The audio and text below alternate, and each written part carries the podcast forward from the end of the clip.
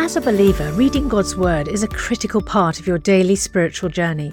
And because it's so important, we've created a unique new resource to help you immerse yourself in biblical truth and open your eyes to all God's Word has for you.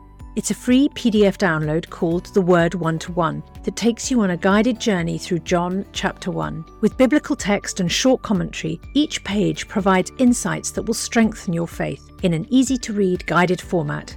There's truly no other resource like this. Download your free PDF copy today at premierinsight.org forward slash resources. That's premierinsight.org forward slash resources.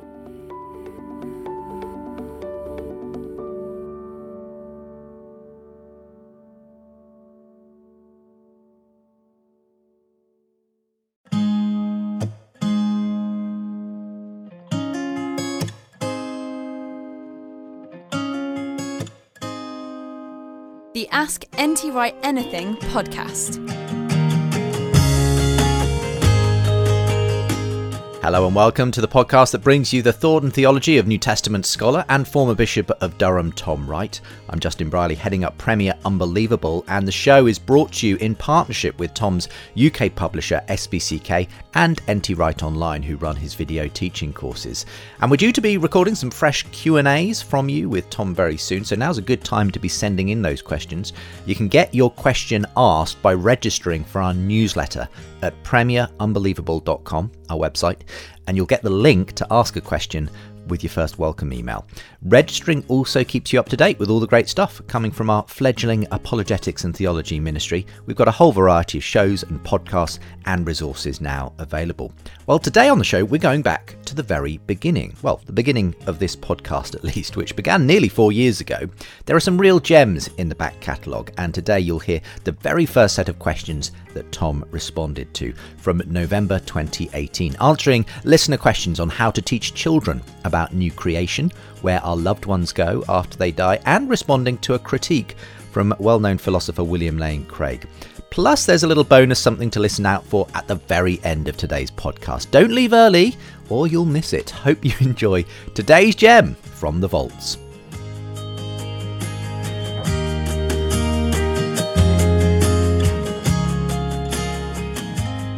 We've got pastries, we've got coffee, we've got uh, breakfast, and I'm really looking forward to just talking theology Sure, and asking absolutely. questions.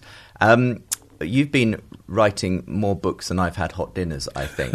Um, one of your most recent was on um, the subject of uh, the cross, the atonement, but of course, perhaps your most well known book is Surprised by Hope. Yes, I, I get more um, letters, emails, messages, people stopping me at, after meetings to say that book has really helped me on that book than anything else I've written. And I didn't know that was going to happen when I wrote it, but it's been exciting to see the reaction. Um, we're going to be talking about that today because uh, we're aiming to theme each of these Right. podcasts as we go along on a particular subject.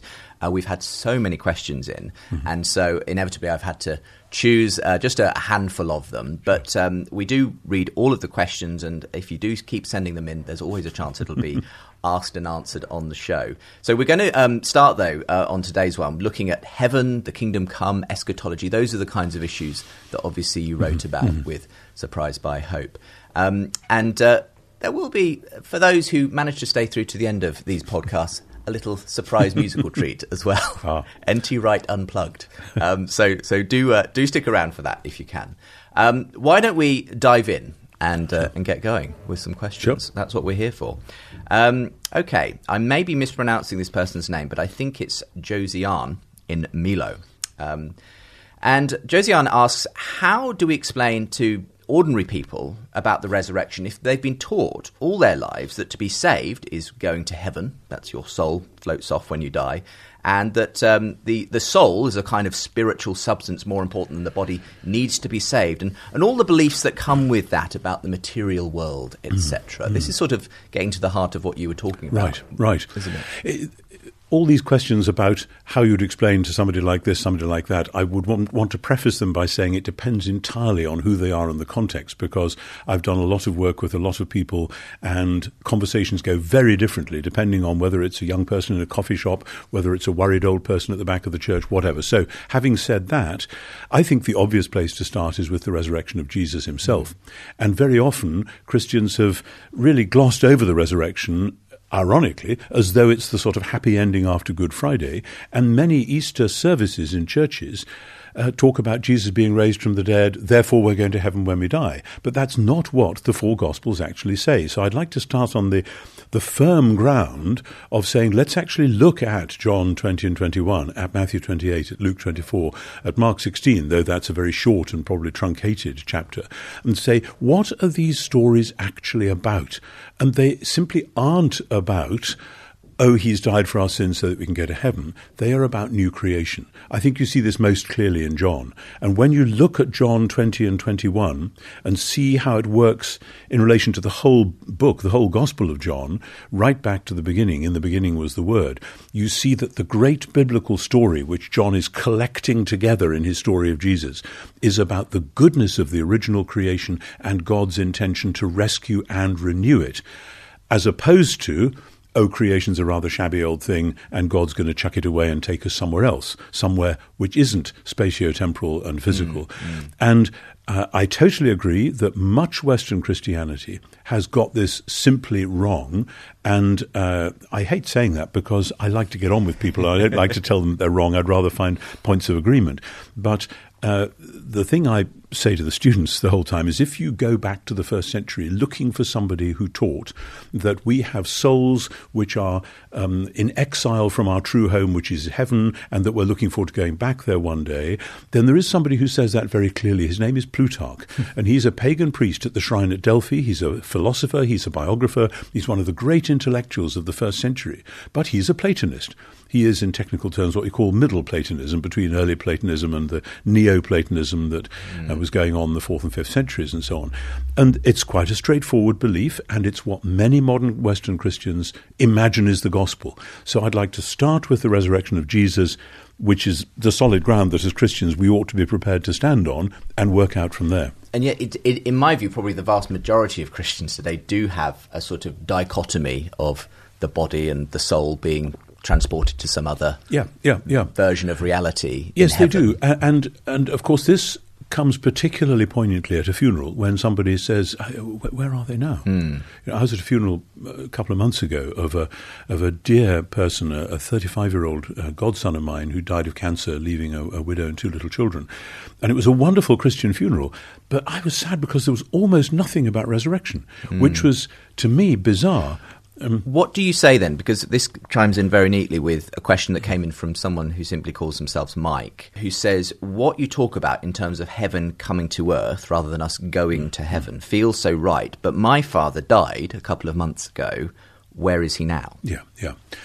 Well, I would say the first question to say is Is this father somebody who is a believing and baptized member of the body of Christ? Because then the answer is comparatively easy. If not, then the answer might be harder because mm. we always say that a person's faith is ultimately known to God alone. And because of all sorts of circumstances, there are many people who actually do have a basic faith, mm. but it isn't overtly expressed, etc. So, having said that, I mean, I'll take Mike to the funeral that I presided over, which was for my mother, which was four or five months ago, she was a day short of 95 and was ready to go, bless her, and we prayed with her, and it was kind of a relief to her, finally, at last, to be out of mm. her tiredness and so on. And so we celebrated the fact that one day God will make his new world and raise all his people from the dead, including Mum, and that we are happy to leave her at the moment safe with Jesus. Paul says in Philippians 1, My desire is to depart and be with the Messiah, which is far better.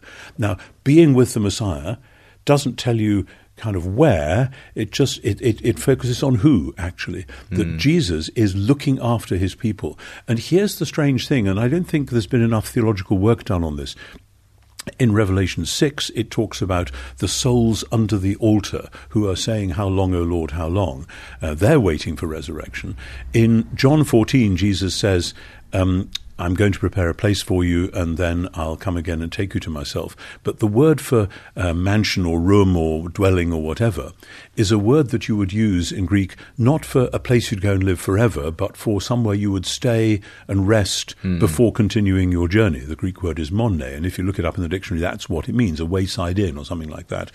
Um, it's a blissful place. In Luke 23, Jesus says to the brigand crucified next to him, Today you will be with me in paradise. Mm. Now, paradise again is it's rather like C.S. Lewis's The Wood Between the Worlds. It's the blissful, lovely place where you're waiting before proceeding to the final destination. But do you, do you think that that final destination essentially is, is a sort of reunion with the physical in some Absolutely. Sense? Yes. Very emphatically, uh, Paul says in Ephesians 1 God's desire is to sum up all things in heaven and on earth in the Messiah. And the whole point is new creation. But actually, this goes back to a reading of Genesis. Genesis is the creation of a heaven plus earth mm. reality.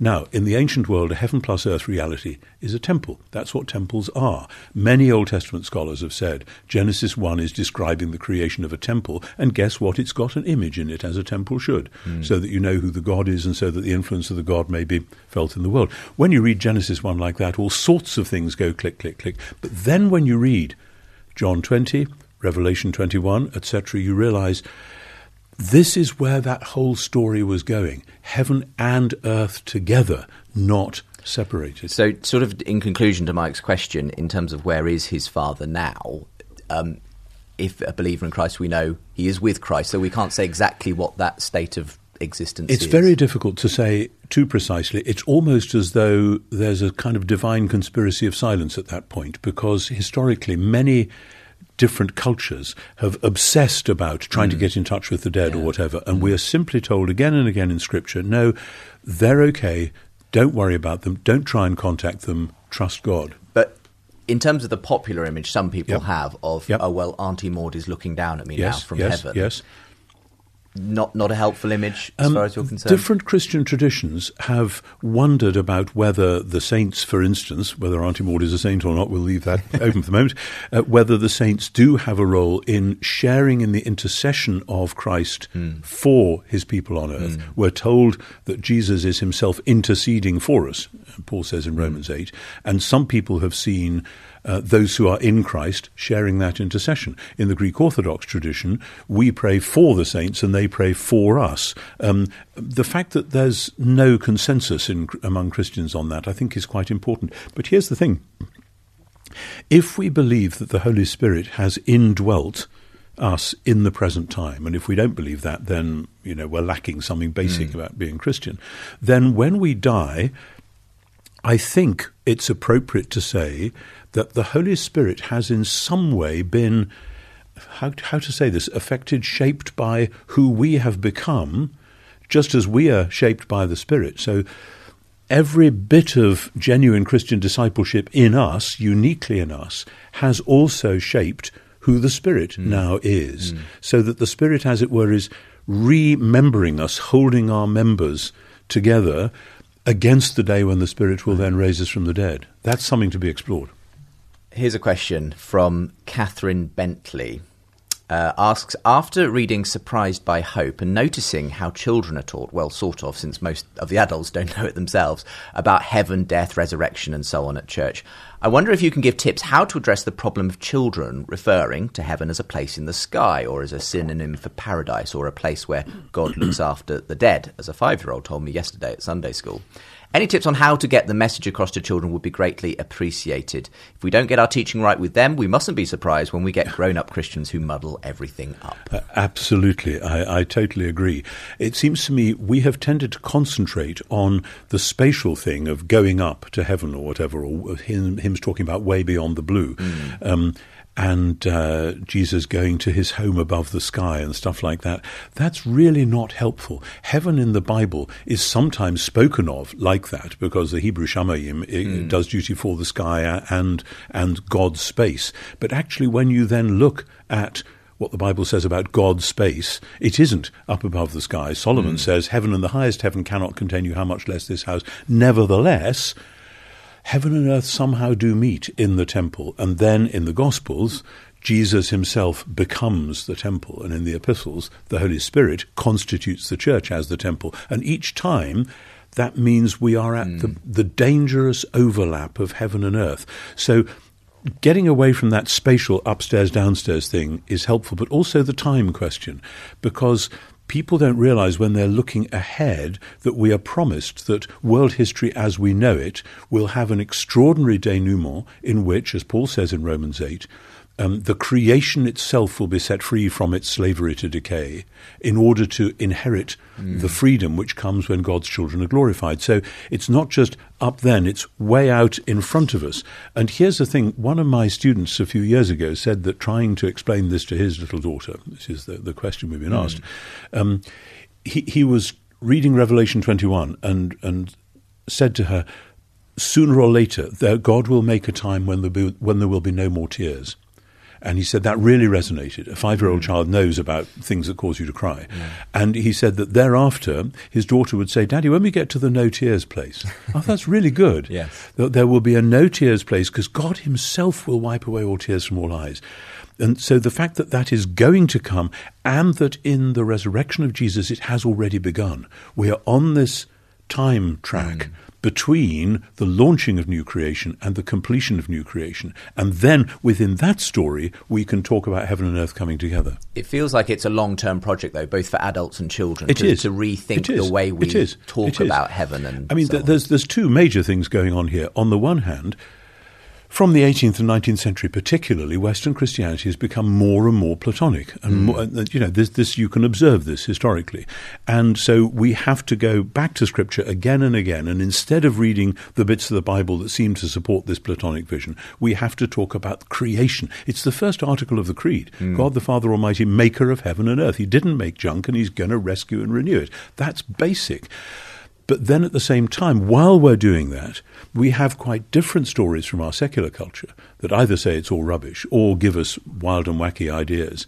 And so, as a Christian, as a biblical theologian, we're fighting on two fronts against Christian misunderstanding and against the wide misunderstandings that are out there in the world.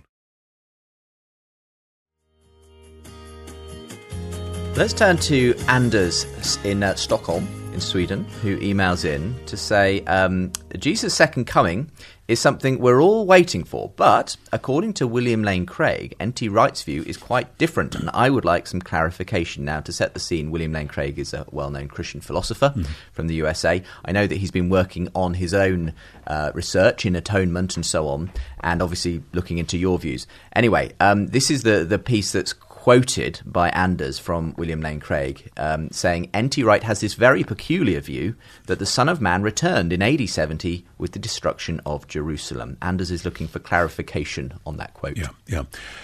Sadly, I mean, I've known Bill Craig for quite some time, and we've argued in public, and sometimes we've agreed in public as well as disagreed, and that's fine. Um, and yes, he is working on atonement, and yes, he disagrees with my view on that, and that's fine too. This is how we learn from one another, hopefully.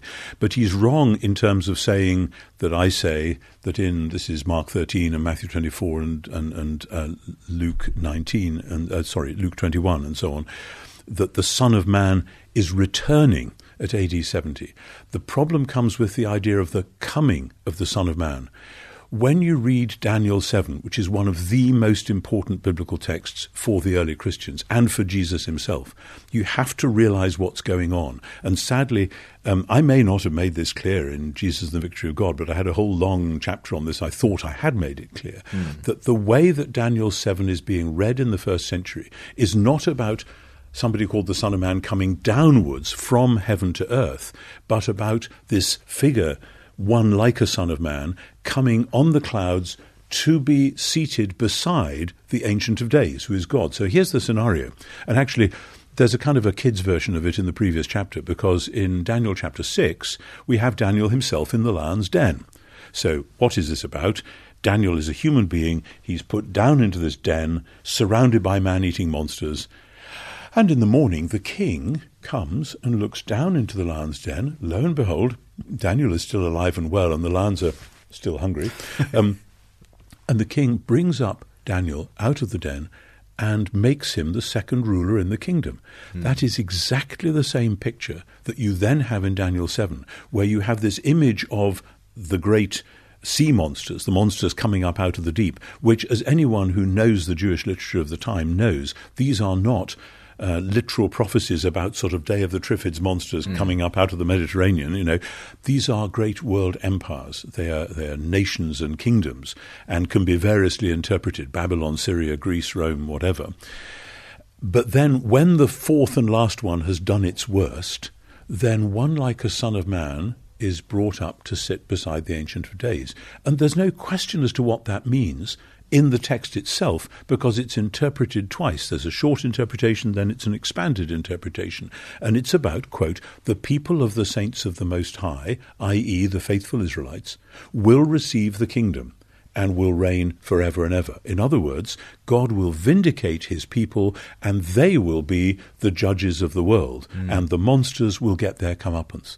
And when Paul says in 1 Corinthians that, don't you know that we will judge angels? And we want to say, uh, no, actually, Paul, we didn't know that. Thank you very much. Tell us more. I think this is the sort of passage he's referring to. Yes. That actually this is in Jewish, Second Temple Jewish thought, this is how the scenario is going to play out. So now, cut to Mark 13 when Jesus and his disciples uh, uh, there by the temple, and the disciples are saying, "Wow, this is an amazing building," and Jesus says, "Actually, guess what? It's all going to come tumbling down." Mm. And they say, "Uh, when? How? What's that about? What, what, what's this all going to be?"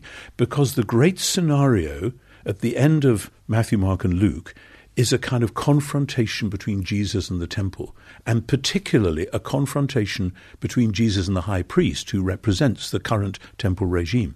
Because in the Gospels, Jesus himself is presented as the true temple. So the place isn't big enough for them both, to put it crudely. Hmm. And so this is all about the temple is going to be destroyed, which will constitute Jesus' visible vindication. Jesus will be raised from the dead. Jesus will then be exalted, and the sign that he is exalted is that the temple which has opposed him will be destroyed. In order to get that, you need to see how it's then applied in the next chapter when Jesus stands before Caiaphas, the high priest, and Caiaphas says, What's this nonsense about destroying and rebuilding the temple? Jesus doesn't answer because there's no way he can explain mm. that to Caiaphas. But then Caiaphas goes for the jugular Are you the Messiah, the Son of the Blessed?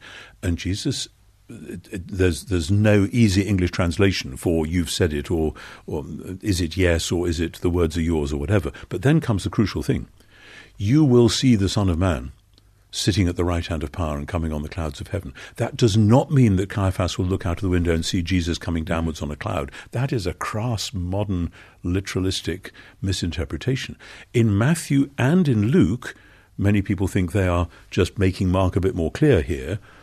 It says, From now on, you will see the Son of Man sitting at the right hand of power and coming on the clouds of heaven. And then at the end of Matthew's Gospel, we're referring back to Daniel 7 all authority has been given to me in heaven and on earth. Mm. In other words, Matthew and Luke interpreting Mark, and I think it's so so in Mark, but with Mark it's very dense and, and, mm. and, and, can be misinterpreted, are quite clear that the Son of Man passage in Daniel 7 refers to Jesus' vindication, that the destruction of the temple is a generation later is the ultimate sign that God has vindicated and is vindicating Jesus, and that and people have said, oh, this means N.T. Wright doesn't believe in the second coming. No, watch my lips. of course, the second coming is real. Mm. That's there all over the New mm. Testament. But these texts are not about the second coming. Right. They are about the vindication of Jesus. Now, I'm sorry, that's a long answer, but it's but, really but, important. But just to, um, just to recapitulate on that, the, the, AD 70, the destruction of Jerusalem and the temple and so on, what, what is the, the significance of that in terms of, you know, what, what Jesus said and what... The significance of it is that uh, God in Jesus is starting a true temple movement. Mm. When you look back from the gospel stories of Jesus, you see that actually the temple in Jerusalem was always intended as an advance signpost mm. of a coming reality. But if you mistake the signpost for the reality, it becomes an idol.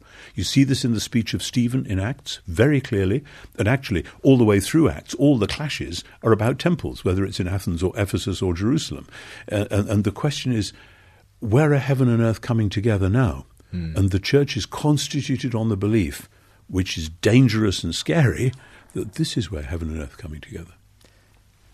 Great. first episode. Thank you Thank very you. much. Are we done? But My yes, goodness. believe it or not, Oh, um, our time quick. is up already. I know, but don't worry, we'll be back very soon um, with episode two of this brand new podcast, the Ask NT Wright Anything podcast. Send your questions in. If you'd like to ask a question, do register at our website. You can also sign up for news and episodes and all the rest of it. AskNTWright.com. Do please rate and review uh, this podcast uh, wherever you get your podcast from. We'd be delighted to make sure other people know about this brand new podcast. Uh, for the moment, I look forward to joining you again very soon, Tom. Thank you.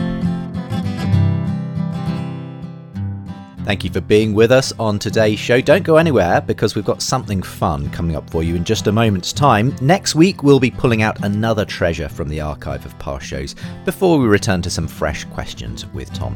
Uh, by the way, you can get your question in by registering for our newsletter at premierunbelievable.com. Doing that also gets you updates and a free ebook on the case for God. Again, that's premierunbelievable.com. Do check out all our other podcasts and videos while you're there too. For now, thanks for being with us this week, and here's that special something I promised. Oh, the time will come up when the wind will stop and the breeze will cease to be a breezing. Like the stillness in the wind before the hurricane begins, the hour that the ship comes in. And the seas will split and the ship will hit, and the sand on the shoreline will be shaking. And the tide will sound, and the waves will pound, and the morning will be a breathing.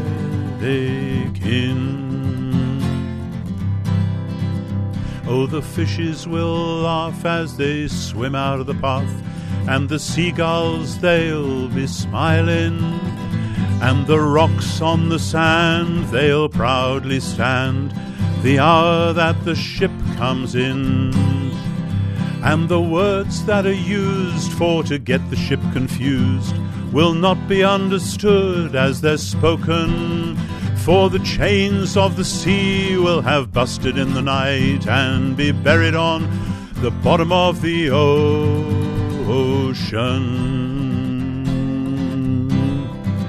Oh, a song will lift as the mainsail shifts and the boat drifts on to the shoreline, and the sun will respect every face on the deck the hour that the ship comes in.